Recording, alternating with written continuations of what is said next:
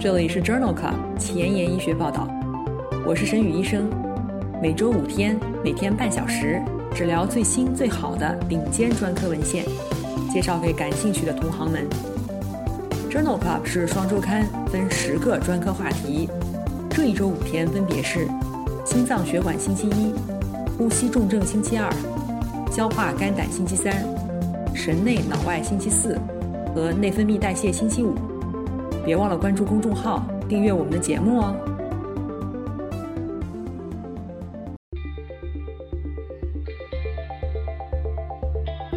半年以来，我们已经播出了一百二十期节目，每期十页文稿，一共一千两百页的 PDF 和六十小时的音频。I've never felt so accomplished in my life,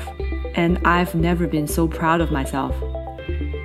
现在我把这一千两百页的文案做成了 Journal Club 前沿医学报道一到一百二十期汇编，无偿的分享给需要的朋友。唯一的条件就是恳请您像我一样把知识无私的分享出去，提高中国医生的眼界。具体如何操作，请参见微信公众号的文字部分。宣传的成功与否完全仰赖您的努力，我负责把节目做好，您负责把节目推出去。在这里，我先提前说一句，谢谢您。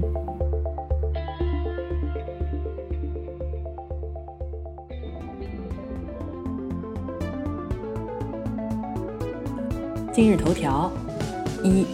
，FDA 批准氟十八标记的氟比定朵显像剂诊断阿尔兹海默病。二，Stroke。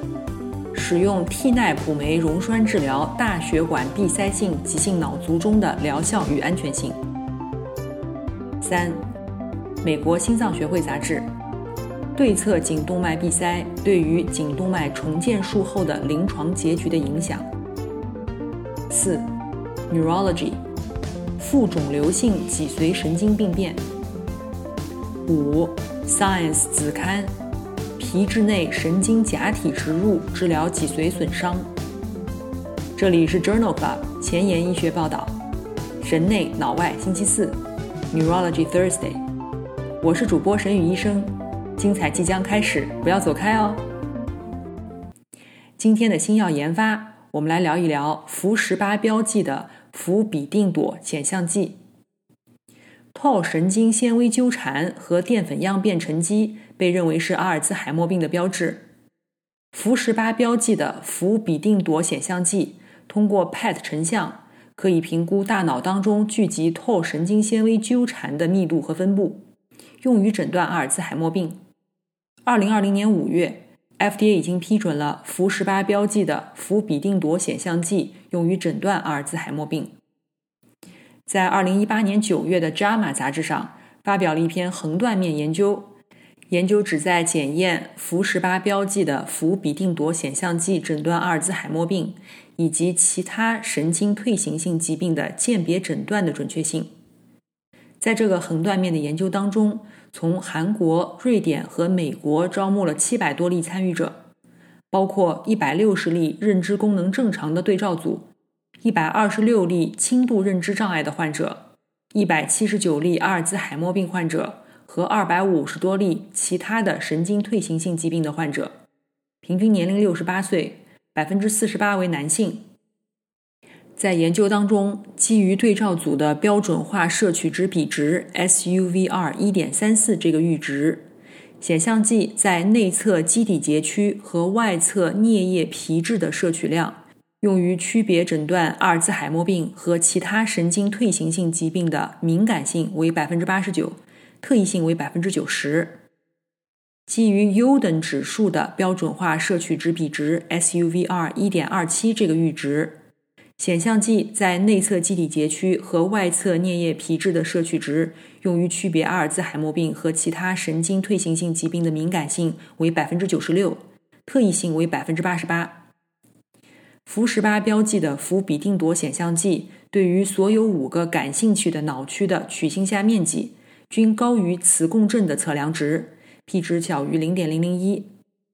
在阿尔兹海默症引起的轻度认知功能障碍的患者当中，氟十八标记的氟比定朵显像剂的诊断性能较低，曲线下面积零点七五到零点八四。这项横断面的研究认为，在记忆障碍诊断当中，氟十八标记的氟比定朵显像剂 PET 显像能够区分阿尔兹海默病和其他神经退行性疾病。在二零二零年七月的《JAMA Neurology》杂志上，发表了另外一篇 A 十六队列研究，讨论的是生前氟十八标记的氟比定朵显像剂 PET 成像。与死后阿尔兹海默病神经病理学改变的比较，这项 A 十六研究当中招募了一百五十六例五十岁以上、预期寿命小于六个月的绝症患者，其中六十四例接受了尸检检查，平均年龄八十二岁，四十九人患有痴呆，十四人认知水平正常。氟十八标记的氟比定朵显像剂 PET 成像。能够预测 Tau 蛋白病理的敏感性为百分之九十二到百分之百，特异性为百分之五十二到百分之九十二。阿尔兹海默病神经病变的敏感性为百分之九十四到百分之百，特异性为百分之五十到百分之九十二。这项 A 十六队列研究认为，氟十八标记的氟比定朵显像剂派的成像可以用于识别阿尔兹海默病型 Tau 蛋白密度和分布。研究支持使用氟十八标记的氟比定朵显像剂 PET 成像，用于诊断阿尔兹海默病。今天的临床实践第一部分，我们来聊一聊急性缺血性脑卒中的溶栓治疗。急性缺血性脑卒中的患者应当尽快恢复血流，包括静脉用组织纤溶酶原激活剂 TPA 和机械取栓术。目的都是挽救尚未梗死的缺血脑组织。溶栓治疗的前提是在症状发作四点五小时以内开始。治疗前需要确认没有脑出血等禁忌症，血压不得超过一百八十五、一百一十毫米汞柱，持续存在神经功能障碍。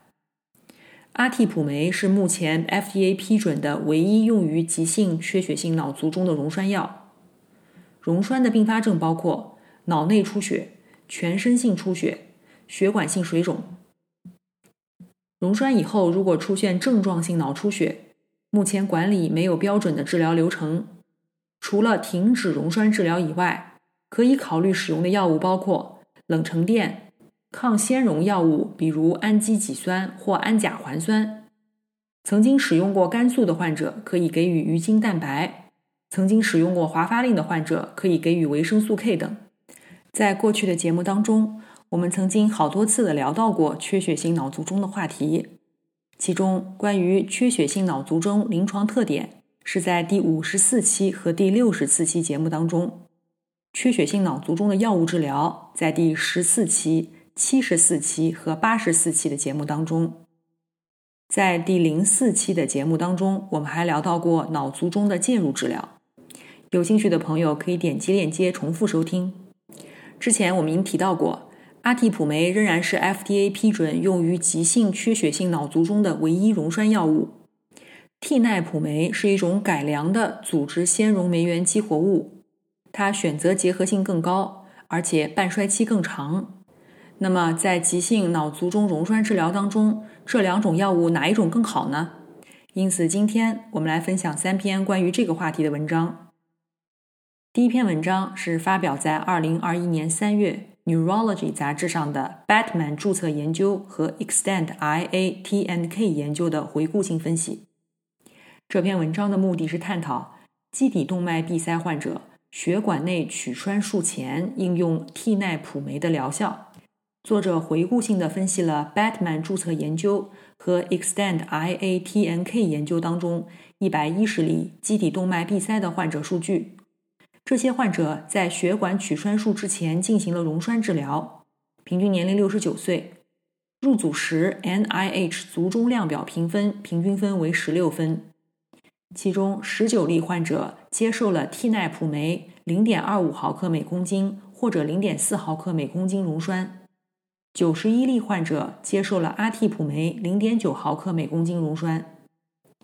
虽然替奈普酶组从溶栓到动脉穿刺的时间更短，分别为四十八分钟和一百一十分钟。但是再灌注以后大于百分之五十的患者比例替奈普酶组更高，分别为百分之二十六和百分之四，优势比为四点零，p 值等于零点零二，而且症状性颅内出血的发生率没有显著差异，分别为百分之零和百分之一。因此，作者认为与阿替普酶相比，替奈普酶可能与基底动脉闭塞患者血管内取栓术前再灌注增加有关。在基底动脉闭塞患者中，比较替奈普酶和阿替普酶的随机对照实验是非常有必要的。今天分享的第二篇文章是一篇系统回顾和荟萃分析，比较了阿替普酶与替奈普酶静脉溶栓治疗大血管闭塞的疗效和安全性。文章一共纳入了四项随机对照临床研究，共四百三十三例患者，平均随访三个月以后。大血管闭塞的急性卒中患者，替奈普酶组的改良 ranking 评分零到二分的几率更高，优势比为二点零六；成功再通的几率也更高，优势比为三点零五；改良 ranking 评分改善的几率更高，比值比为一点八四。两组溶栓患者早期神经功能改善，症状性的颅内出血，改良 ranking 评分零到一分。或者是三个月的全因死亡风险均没有差异。这项荟萃分析认为，大血管闭塞性急性脑卒中患者应用替奈普酶静脉溶栓与阿替普酶相比，再通率更高，临床结局更好。今天分享的第三篇文章是发表在《Neurology》杂志二零二一年三月刊上的 Enchanted 研究。这项研究的目的是确定。低剂量或者标准剂量的阿替普酶治疗腔隙性和非腔隙性急性缺血性脑卒中的疗效与安全性差异。这项 Enchanted 研究纳入了三千三百多例参与者，根据影像学和临床表现识别腔隙性脑卒中和非腔隙性脑卒中。平均随访九十天以后，低剂量和标准剂量的阿替普酶治疗后，腔隙性脑卒中患者。与非腔隙性脑卒中患者相比，都具有更好的功能学结局。Ranking 评分二到六分的风险比为零点六零。相对于标准剂量组，低剂量组的阿替普酶对于功能学预后没有显著影响，但是降低了所有参与者症状性脑出血的风险。低剂量与标准剂量的阿替普酶对于腔隙性和非腔隙性组中的所有结局的影响。都没有显著差异，因此，Enchanted 研究认为没有发现低剂量阿替普酶比标准剂量治疗腔隙性急性脑卒中具有任何优势。关于脑卒中溶栓治疗的最后一篇文章，我们要分享的是发表在《Neurology》杂志二零二一年三月刊上的 Times 研究。这项研究的目的是评价。使用组织纤溶酶原激活物溶栓治疗的轻度缺血性脑卒中患者的疗效，并且通过临床严重程度和磁共振筛查评估溶栓治疗和未溶栓患者的临床预后。这是一项单中心的随机对照研究，纳入的是 NIH 卒中评分小于六分的二百五十五例急性缺血性脑卒中患者。这些患者就诊时发病时间在四点五小时以内，所有患者在发病四小时以内接受了磁共振检查。治疗组接受标准剂量溶栓，对照组不接受急诊溶栓治疗。接受溶栓的治疗患者达到影像学治疗目标的比例显著高于对照组，分别为百分之八十五和百分之七十九。在溶栓组当中。四分之三的患者并没有出现显著的肢体残疾，而且在溶栓组当中，通过临床严重程度评分，没有观察到达到影像学治疗目标的比例差异，只有灌注弥散不匹配的比例有明显不同。存在显著肢体残疾的患者为百分之八十一，没有肢体残疾的患者为百分之五十六，p 值等于零点零三六。因此，这项 Times 研究认为，在磁共振筛查的轻度缺血性脑卒中患者当中，接受溶栓治疗以后更容易达到影像学治疗目标，即使在没有明显致残的患者当中也是一样的。研究支持使用磁共振来指导轻度急性缺血性脑卒中患者的溶栓治疗，但是仍然需要随机对照研究来证明其有效性。今天临床实践的第二部分，我们来聊一聊颈动脉粥样硬化。颈动脉粥样硬化最常累及颈动脉起始部和颈总动脉叉，斑块进展导致管腔狭窄，血栓形成，进而引发脑卒中或者是 TIA。颈动脉粥样硬化的治疗建议包括强化内科治疗，比如他汀、抗血小板、抗高血压、抗糖尿病治疗。在无症状性颈动脉粥样硬化患者当中，如果狭窄程度在百分之六十到百分之九十九之间，建议进行血运重建。在症状性颈动脉狭窄的患者中，狭窄程度大于百分之五十，应当考虑血运重建。血运重建的手段包括颈动脉内膜切除术或者是颈动脉支架术。我们曾经在第四十四期《神内脑外星期四》节目当中讨论过颈动脉斑块的临床特点和治疗，有兴趣的朋友可以点击链接重复收听。目前在临床上，具体针对什么样的病人使用颈动脉内膜切除术，什么样的病人进行颈动脉支架术，仍然有一定的争议。今天分享的前面两篇文章讨论的就是这两种血运重建的模式。第一篇文章发表在二零二一年三月的《Lancet Neurology》杂志上。这项 Oxvascular 研究和荟萃分析，目的是建立无症状颈动脉狭窄程度与同侧脑卒中风险之间的关系，以及手术干预对于脑卒中风险的影响。这是一项基于人群的前瞻性研究，连续入组两千三百多例无症状性颈动脉狭窄患者。其中两百例患者存在颈总动脉分叉处百分之五十到百分之九十九的狭窄，平均年龄七十七岁，百分之四十三为女性，随访约五年。然后，作者对于颈动脉狭窄同侧脑卒中风险进行了荟萃分析，入组了五十六项研究，包括了八千多例患者。研究发现，五年的同侧脑卒中风险随着狭窄程度的增加而增加。狭窄程度百分之五十到百分之六十九的患者，卒中比例为零；狭窄程度百分之七十到百分之九十九的患者，卒中比例为百分之十四。在荟萃分析当中，卒中风险与同侧狭窄程度线性相关。颈动脉狭窄百分之七十到百分之九十九的患者，卒中风险是颈动脉狭窄百分之五十到百分之六十九的患者的卒中风险的二点一倍，p 值小于零点零零一。狭窄程度百分之八十到九十九的患者卒中风险是狭窄程度百分之五十到百分之七十九的患者的两点五倍，p 值小于零点零零零一。关于颈动脉内膜切除术的随机对照实验当中，研究的异质性很大，很难有定论。这项 Oxvascular 研究认为，与当前指南的结论和建议不同，卒中风险与无症状的颈动脉狭窄程度相关。这表明颈动脉内膜切除术的获益可能在严重狭窄患者当中被低估了。另一方面，中度狭窄的患者五年的卒中风险实际较低，这部分患者是否进行血运重建值得商榷。下面一篇文章同样也是关于颈动脉血运重建，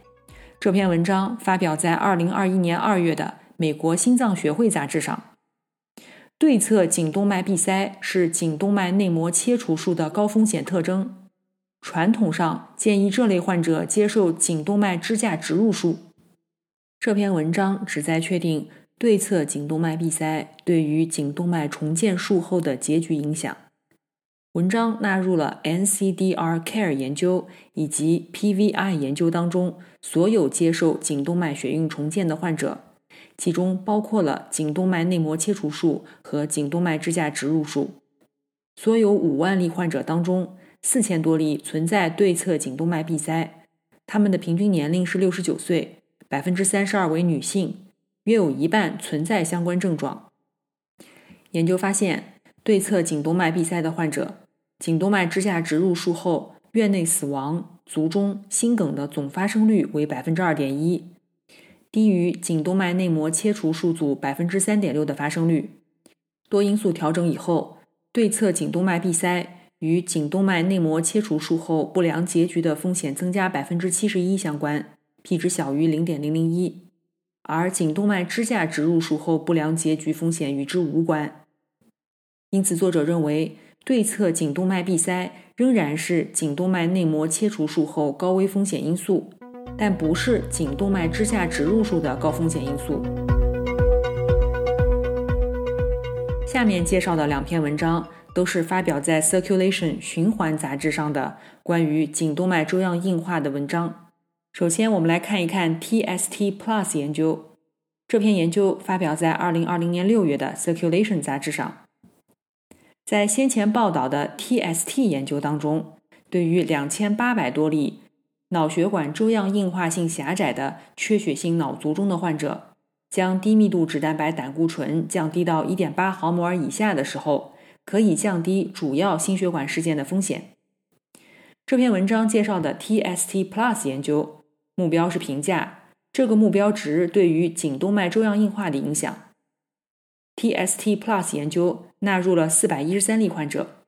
随机分配至两组：LDL-C 目标值一点八毫摩尔每升组和目标值二点六毫摩尔每升组。经过了三点一年的随访，两组的 LDL-C 浓度分别达到了一点六四和二点七二毫摩尔每升。两组新诊断的颈动脉粥样硬化斑块发生率相似，五年的发生率分别为百分之二十六和百分之二十九。高目标值组的颈总动脉内膜中膜厚度的变化没有统计学差异，低目标值组的颈动脉内膜中膜厚度显著降低，组间的差异 p 等于零点零零四。这项 TST Plus 研究认为。在缺血性卒中和动脉粥样硬化的患者当中，将 LDL-C 的目标值定在1.8毫摩尔每升，虽然不能降低颈动脉新发斑块的发生率，但是低目标值可以使颈动脉斑块消退的更显著。下面这篇文章也是发表在《Circulation》2020年6月刊，这项荟萃分析讨论的是。将颈动脉内膜中膜厚度进展作为心血管风险的替代标志物。文章一共分析了一百一十九例随机对照研究，涉及了十万例患者，平均随访三点七年，一共记录到了一万两千例联合心血管事件。研究发现，通过药物干预，患者的颈动脉内膜中膜厚度每年每降低十微米、二十微米。三十微米或四十微米，心血管事件的相对风险比分别为零点八四、零点七六、零点六九和零点六三。按照干预类型、实施时间、超声随访时间、个体参与者数据的可比性、一级预防、二级预防研究和 CIMT 测量类型、女性患者比例等，对实验进行分组以后的分析结果仍然很相似。这项荟萃分析认为。干预对于颈动脉内膜中膜厚度进展的影响程度，可以用于预测心血管事件的风险降低程度。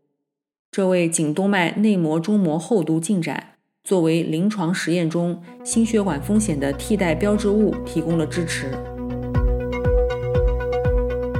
今天的交叉学科板块，我们来聊一聊肿瘤科和神经科交叉的文章。这篇文章发表在《Neurology》杂志2021年2月刊上。这一项单中心回顾性观察性研究，目的是确定脊髓神经病变是否是副肿瘤神经综合症的表现型之一。研究一共纳入了三十二例伴有副肿瘤脊髓和周围神经系统受累的患者。这些患者当中，二十例为女性，中位年龄六十一岁，有二十六例存在肿瘤神经元抗体。这些患者最常见的症状包括。非对称感觉异常、神经性疼痛、亚急性发作、感觉性供给失调、膀胱功能障碍、体重减轻。神经学检查常见远端和不对称的反射减弱或亢进、